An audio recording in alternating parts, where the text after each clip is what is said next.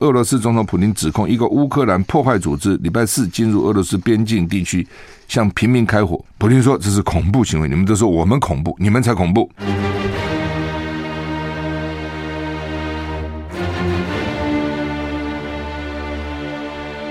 赵少康时间，吃喝玩乐骂，和我一起快意人生。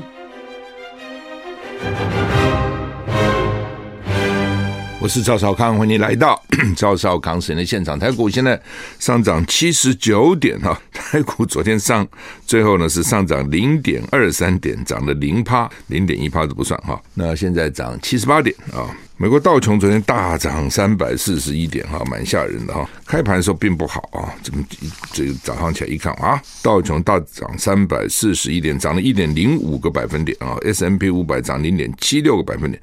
纳斯达克也涨了零点七三个百分点，费城半导体涨零点九六个百分点，所以美股昨天涨很好哈。欧洲三大股市也都涨啊。好，那么温度啊，这温度怪怪的，白天看着还蛮阳光普照啊，看着太阳就觉得蛮温暖的。但是呢，半夜其实还是冷。呃，以台北来讲，半夜大概只有十四度左右啊，特别清晨的时候还是凉啊。气象局发布特温低温特报啊！今天三月三号最三月三号呢，早晨大陆冷气团影响北部及东北部天气偏冷。那么新北、新竹、苗栗、南投、嘉义、台南及高雄黄色灯号，容易有十度左右的气温发生。你看，甚至在台南、高雄都有十度左右的气温发生哈。对那边的人来讲不习惯哈，平常都很暖的哇，突然这十度啊就冷哈。那台湾啊，这个新竹、峨眉七点四度，苗栗大河七点六度，南投中寮八点七度，这温度比较低的地方。白天开始冷气团减弱，哈，北台湾高温比昨天温暖一点，大概十八到二十度，其他地区是二十一到二十五度，尤其中南部日夜温差更大了哈，所以要小心啊。吴德荣的这个专栏是说，未来一周没有强冷空气啊，未来一个星期，但水汽偏少。夜间常常是很清很晴朗的啊、哦，所以就有辐射冷却作用。清晨气温很低，日夜温差大啊、特别清晨，我也看是清晨，晚上就已经冷了，但清晨特别冷。今天到下礼拜一，今天礼拜五了嘛，下礼拜一部分县市清晨平地最低气温仍在十度以下啊、台北车站呢也不排除大陆冷气团小于十四度，但是日出后。很快就回升，所以一下子而已哈。但这一下子要很小心了哦，你的心血管有病了等，这一下子什么一下子一下子就要命啊，所以要很小心啊。明天有一股微弱东北季风，水汽略增啊。礼拜天到下礼拜四，各地晴朗稳定，气温逐日回升。台北舒适，北部舒适，南部微热，夜间强辐射冷却，清晨温度很低，日夜温差大，白天就还好。晚上就很低，清晨特别低，记住这一点哈。所以清晨千万不要开玩笑啊！清晨呢，起来这个稍微穿暖一点，披件衣服这样哈。香港尖沙咀高楼大火，因为香港高楼大厦很多，是因为它没地震。因为香港没地震，所以它楼可以盖很高哈。香港尖沙咀中间道十一号，昨天深夜十一点发生严重火警嘛，十一十一，这还有什么诡异的这个相符哈？一栋正在新建的四十二层海源之家大厦不明原因起火，火势燃烧相当猛烈啊！警消至少接获三十人报案，火势一度波及到旁边的喜来登酒店 Sheraton 啊，尖沙咀中间到喜来登，我还住过喜来登哈。国际电信大厦平台等，直到清晨六点还在燃烧，初步得知有三人受伤，还好它是新建中的啊，如果已经盖好就麻烦了。它主要是呢，原来叫海源之家大厦，改为酒店，突然起火。我那新建中怎么有人受伤呢？因为两个附近的司机，大概司机半夜还在开车，被掉下来的火穴烧伤。另外一个人是附近大厦的住客啊。目前呢，港警已经划出封锁线，封锁交通，叫民众不要靠近火场啊。尖沙咀的 Sheraton，我好像住过，而且住过不止一次哈。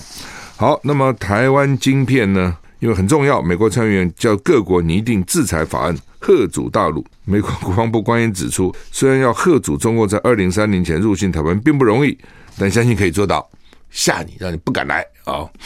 另一方面，美国联邦参议员苏利文基于晶片对全球的重要性，呼吁各国仿效美国制定制裁法案，吓阻中国大陆。就是美国现在有吓阻有法案，但是呢，其他国家没有啊。智库哈德森研究所举行一场针对印太安全会的研讨会，美国国防部主管印太事务的助理部长瑞特纳表示，美国将持续强化对中国大陆的吓阻能力，确保侵略的代价高得让北京当局无法承受。瑞特纳说，虽然二零三零年前要吓阻中国入侵台湾并不容易，但相信可以做到。瑞特纳警告，共军的危险活动次数不断增加，并非单一行为，有共军的行为模式危险而且不稳定。美方的目标是跟所有人、盟友及合作伙伴发挥自身的能力，确保相关的胁迫侵略不会得逞。美国的吓阻力量真实又强大，也会尽所能确保这样的态势。另外，共和党籍参议员、联邦参议员苏利文以意志力考验台湾为什么重要为题发表演说。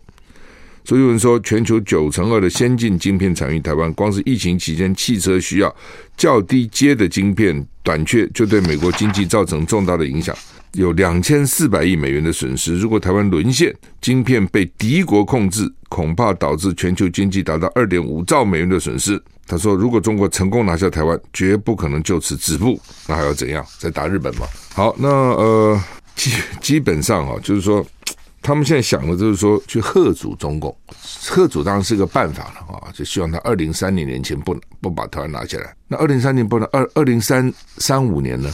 二零四零年怎么办呢？二零五零年怎么办呢？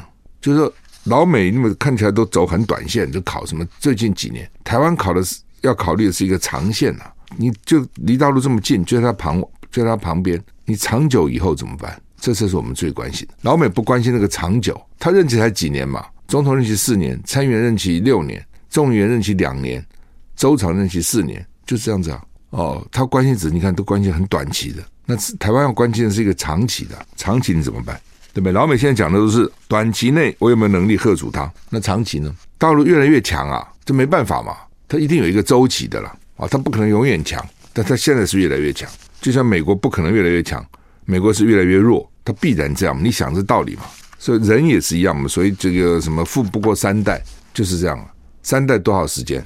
三代一百五到两百年嘛，最多也许一百年，对不对？所以我讲过那个强国很少超过两百年。现在什么西班牙无敌舰队啦，哦，然后这个奥匈帝国啦、罗马帝国啦，这个这个帝国那个帝国啊，然后看近的像大不日大什么日不落国、大不列颠哦，英国、美国，大概就是两百年。美美国还过了还久一点哦。中国历台历史那个朝代是辉煌的、强盛的，也没有多久多长啊。那美国因为它国内问题太多了。而且另外就是说，当一个国家有钱以后，它就会发展军事嘛。一方面是强大，一方面是耗虚耗它的国力啊。打仗是很花钱的，军队是很花钱的。哦，然后呢，人民因为经济好了，就好吃懒做了嘛，一定这样啊，对不对？好吃懒做，不像那个穷国，大家很努力做嘛。有钱国家就要讲究各种福利啊、休假啦，哦等等一堆，一定是这样子，这没办法事情。就像那个所谓富不过三代。第一代人很辛苦啊，这边打拼啊。我讲的这种就是合法赚钱的，不是那种贪官污吏。合法赚钱，贪官污吏也给你贪不了三代啊。就是真的努力做生意那种，第一代很努力，第二代还看到第一代努力哦，所以大概还还可以守成。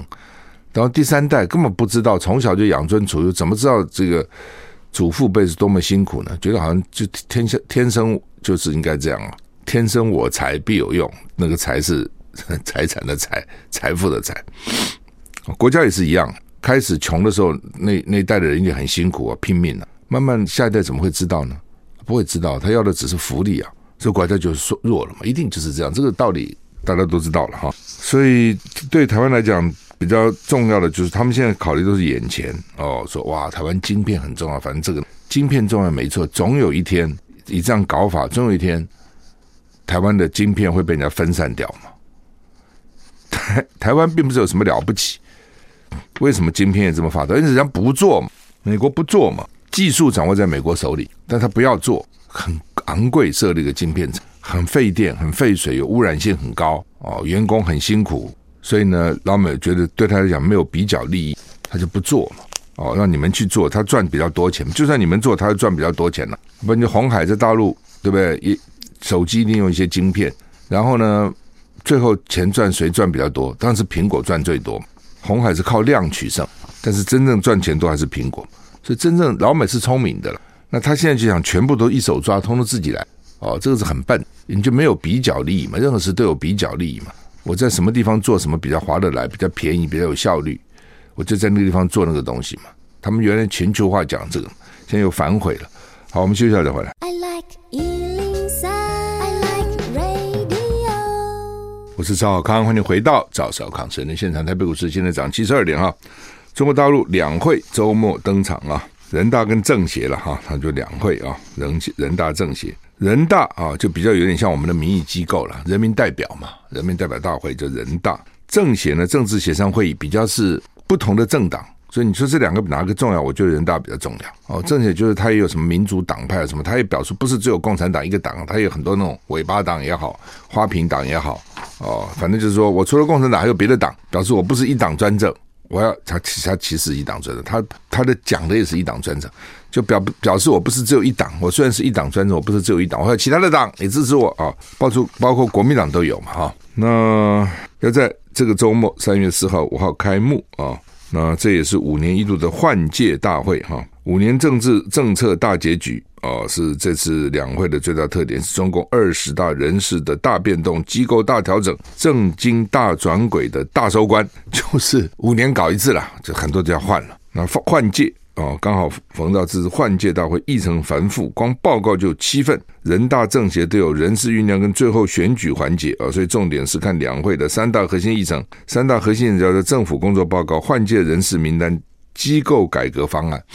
就是人事嘛，政府报告这个呃人事第三个改革机构怎么改？这次大陆疫情解封以后拼经济是二零二三年的最大目标，预计两会也会提出 GDP 增速等经济复苏计划，房地产、人口政策也会是重要的看点。人口什么政策再多生吧，现在可以生三个了嘛，以前一个都看得紧紧的啊，你要怀怀第二个给你各种压力，现在呢可以有三个了，但来不及了。美国商务部长接受彭博专访，考虑今年访问中国，都这样讲啊啊。那像那个财政部长说要去啊，但现在去的成去不成也不定啊。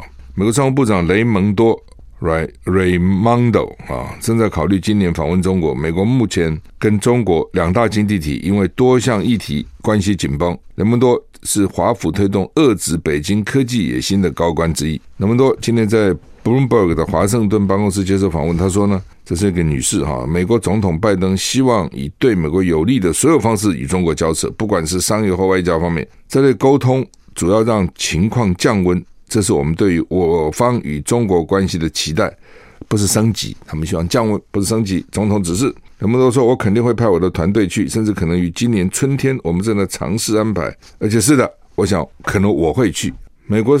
美中商品贸易二零二零年再创新高纪录，提醒世人，虽然两国政府在多项经济跟政治议题上意见分歧，分歧，全球两大经济体的消费者跟企业依然紧密相连。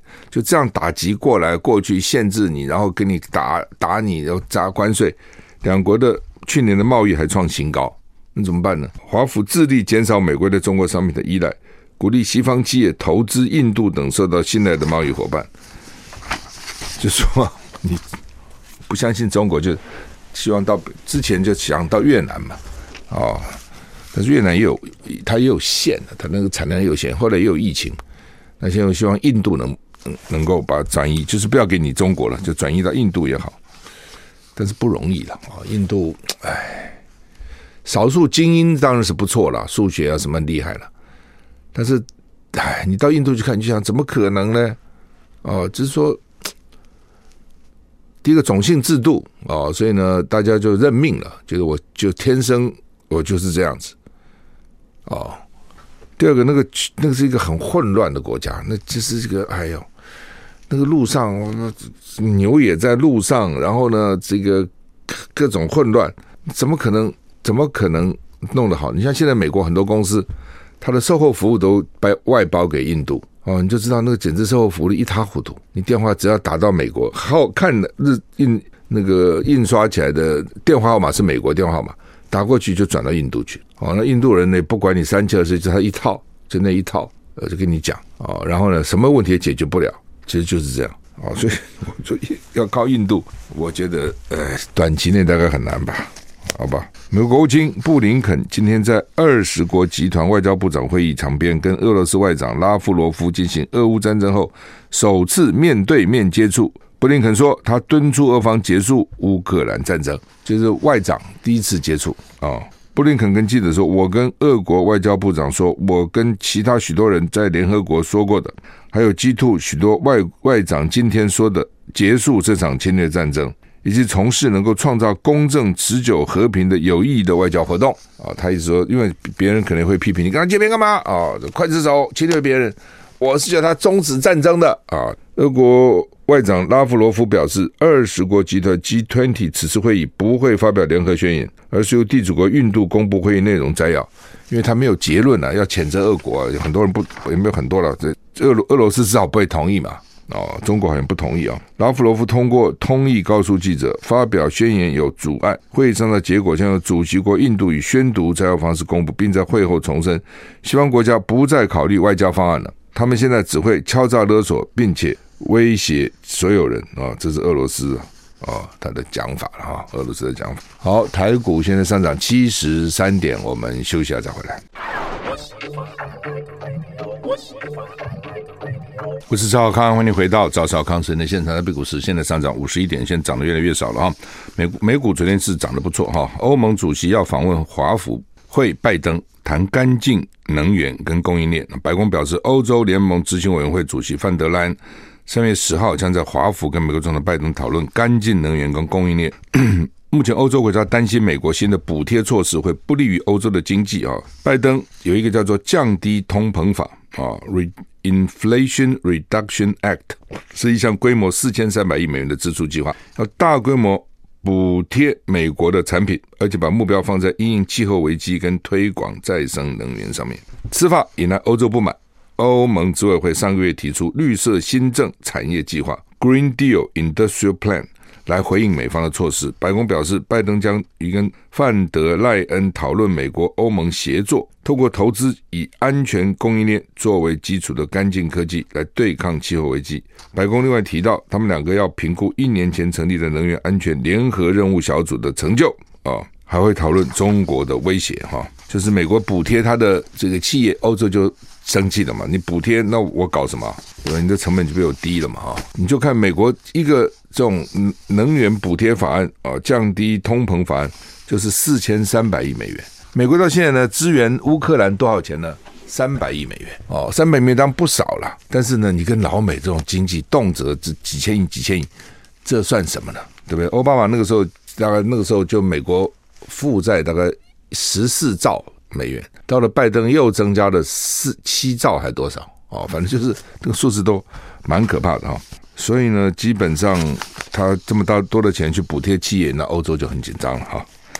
普丁控乌克兰跨境杀平民，乌克兰撤离前线城市弱势居民。俄罗斯总统普京指控乌克兰人渗透边境区域朝俄罗斯平民开火，对此基辅否认，控诉俄方是蓄意挑衅。另一方面，因为俄军持续炮击乌克兰，下令撤离前线城市库皮扬斯克的弱势居民。就是我们这边看哈，好像只是数日子哈，打了几天打了，那边是每天活生生在那边打哈，很残忍的哈，很残酷。BBC 报道，俄罗斯总统普京指控一个乌克兰破坏组织礼拜四进入俄罗斯边境地区向平民开火。普京说这是恐怖行为，你们都说我们恐怖，你们才恐怖。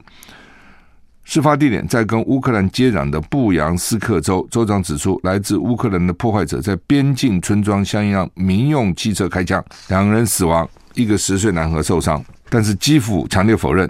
啊，这个总统的顾问说呢，这是典型的蓄意挑衅，俄罗斯想恐吓人民，为攻击另一个国家辩护。另一方面，乌克兰人民担心俄罗斯将会重新占领前线城市库皮。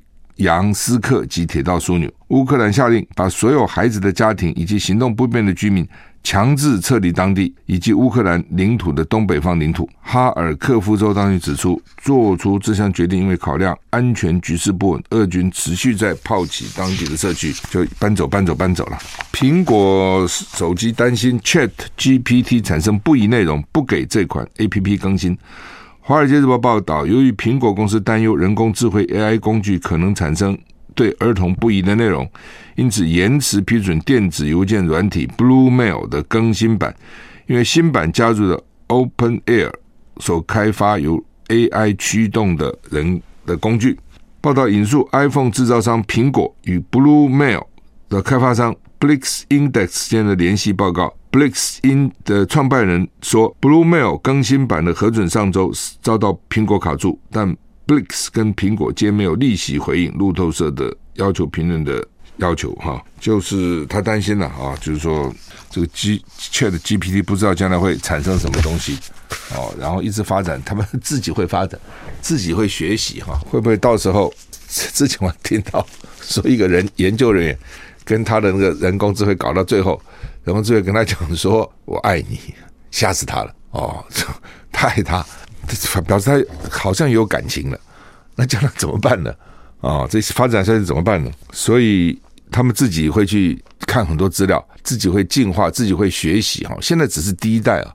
你将来第二代、第三代、第四代，想想其实有一点毛骨悚然哈。好，那台股现在涨四十点哈。今天报纸的主要新闻其实昨天都报过了哈，昨天的电视我们都讨论过，就是台南市议长贿选案啊。然后呢，联合报叫做台南市台南议长贿选案，以每票一千万元设买票，邱弟弟十人被求重刑。中国时报啊，这个全案侦查终结。郭在清为邱弟弟林志展操盘，杨志强作为白手套啊，涉贿选案，台南市政府议长等十人遭起诉哈，哎，实在哈，选个议长哈，花那么多钱到底干嘛？这真的很奇怪，而且看起来呢，主要是他个人要，那有什么好处呢？你比如说立法院院长，那个牵涉到整个国家的政策哦，行政院的这个法案的推动在立法院，所以那个理论上是一个政党的事情。看起来你听那个邱弟弟讲，他自己的给会通通卖掉了，就他的财产都卖掉了，要拼哦，那很奇怪。如果光光为面子，值得这样做吗？而且平常心说，你要我做那个议长，我还不想做了。为什么？很无聊的。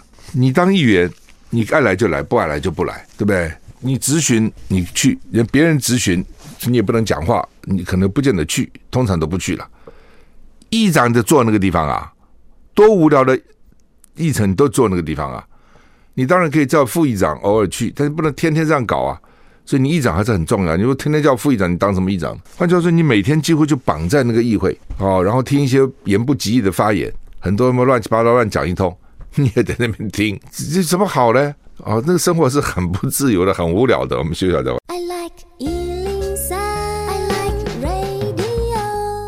我是赵少康，欢迎回到赵少康时间现场。台北股市现在涨四十点哈，这个台南市哈，他们这个实在是太复杂了。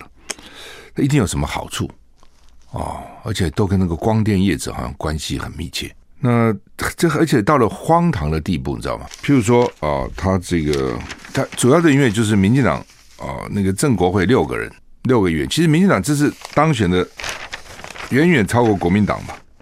民进党这次议台南市议员当选了二十八席，国民党只有十五席，台联一席，激进党一席，但是无党籍有十二席啊，无党籍有十二席。那原来那个议长呢，叫郭信良啊，绰号叫欧宾的黑脸啊，脸黑黑的，那他就是无党啊。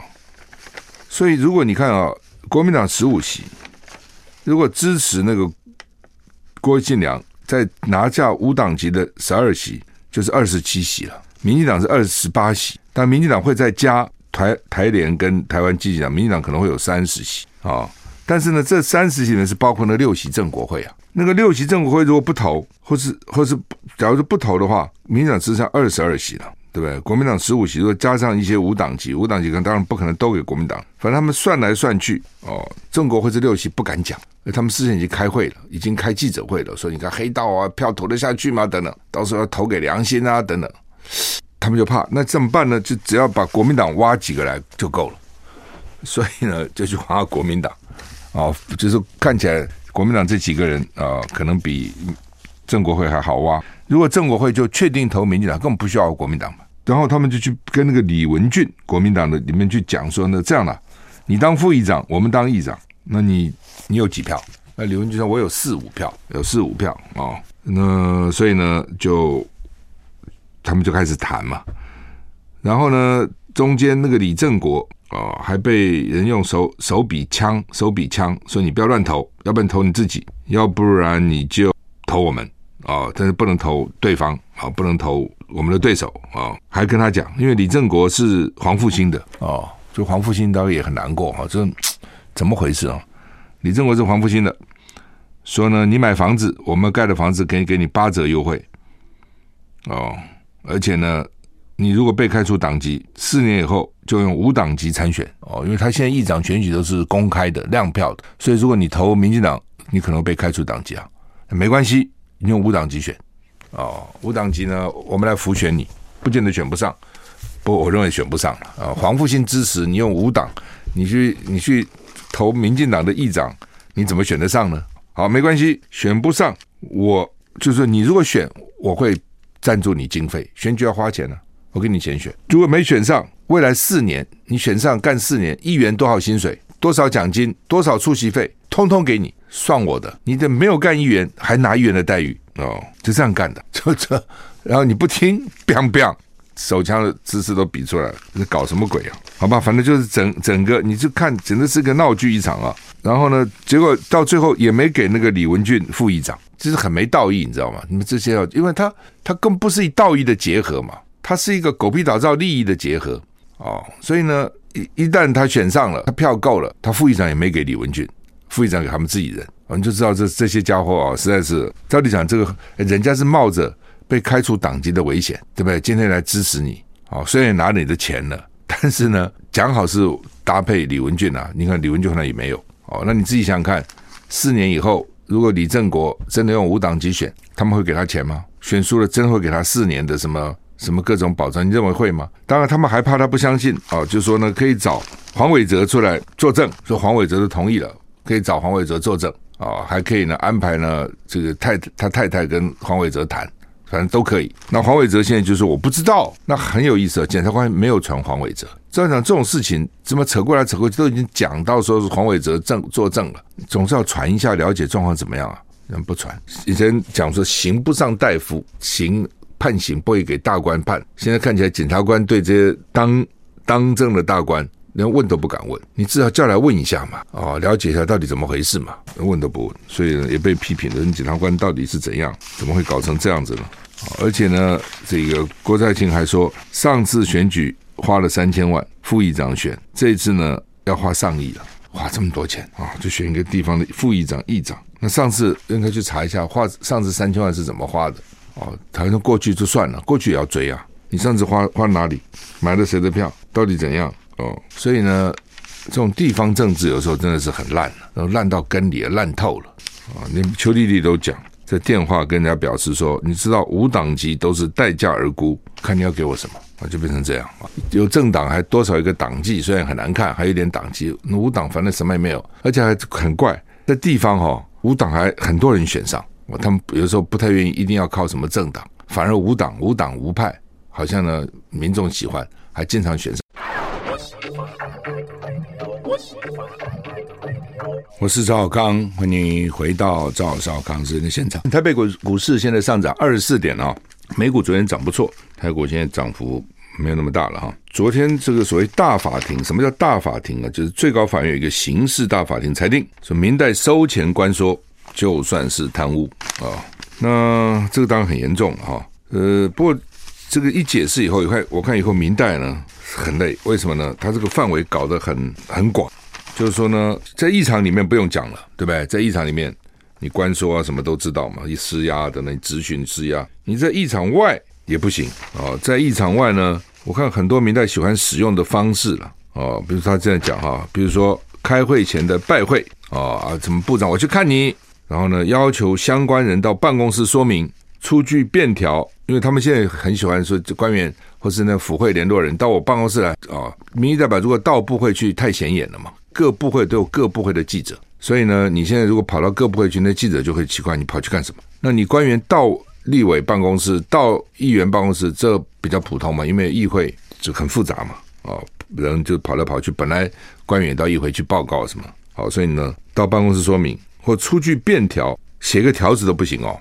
哦，说哎，什么哪件事情，或是函函件转交承办人，那那假如说选民来信，那把选民信转给承办人了，这边不太清楚。很多时候选民会来信说，我这有冤委屈啊、冤枉啊什么的。那有时候你也搞不清楚怎么说，你就转给政府说，哎，这你你你解决一下到底怎么回事？函件转交承办人，召开协调会，邀请行政机关说明。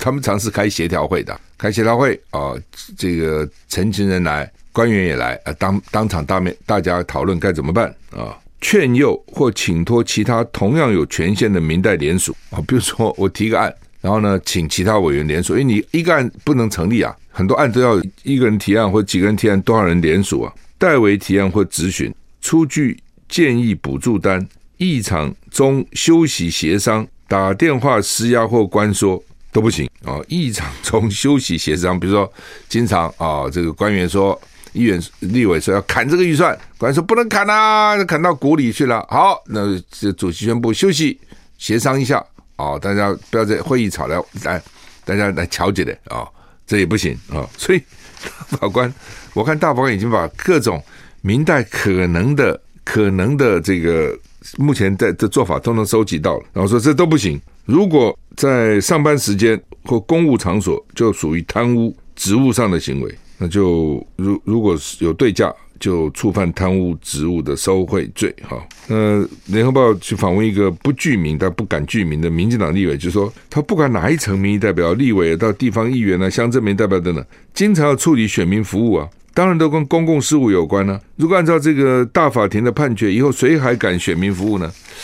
这个的确是个麻烦哈，当然有利有利有弊了哈。利就是说到时候议员可以把这个大法官的解释做成一个张贴贴在那个议员服务处，只要来请托，就说看大法官说不行，这样的话呢，我就犯了贪污罪。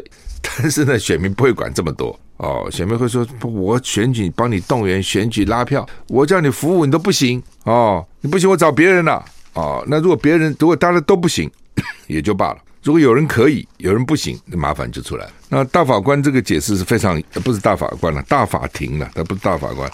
这个裁定是非常严格的、哦，按照我看是很严格的、哦。那我觉得可能现在是关键，最大的关键是不要收钱了啊。我也觉得说你去当民意代表、选民服务是天职嘛。但我的了解，的确有有些选民服务是收钱的，还论件计酬，人事官说多少钱，什么这个案多少钱，那个案多少钱。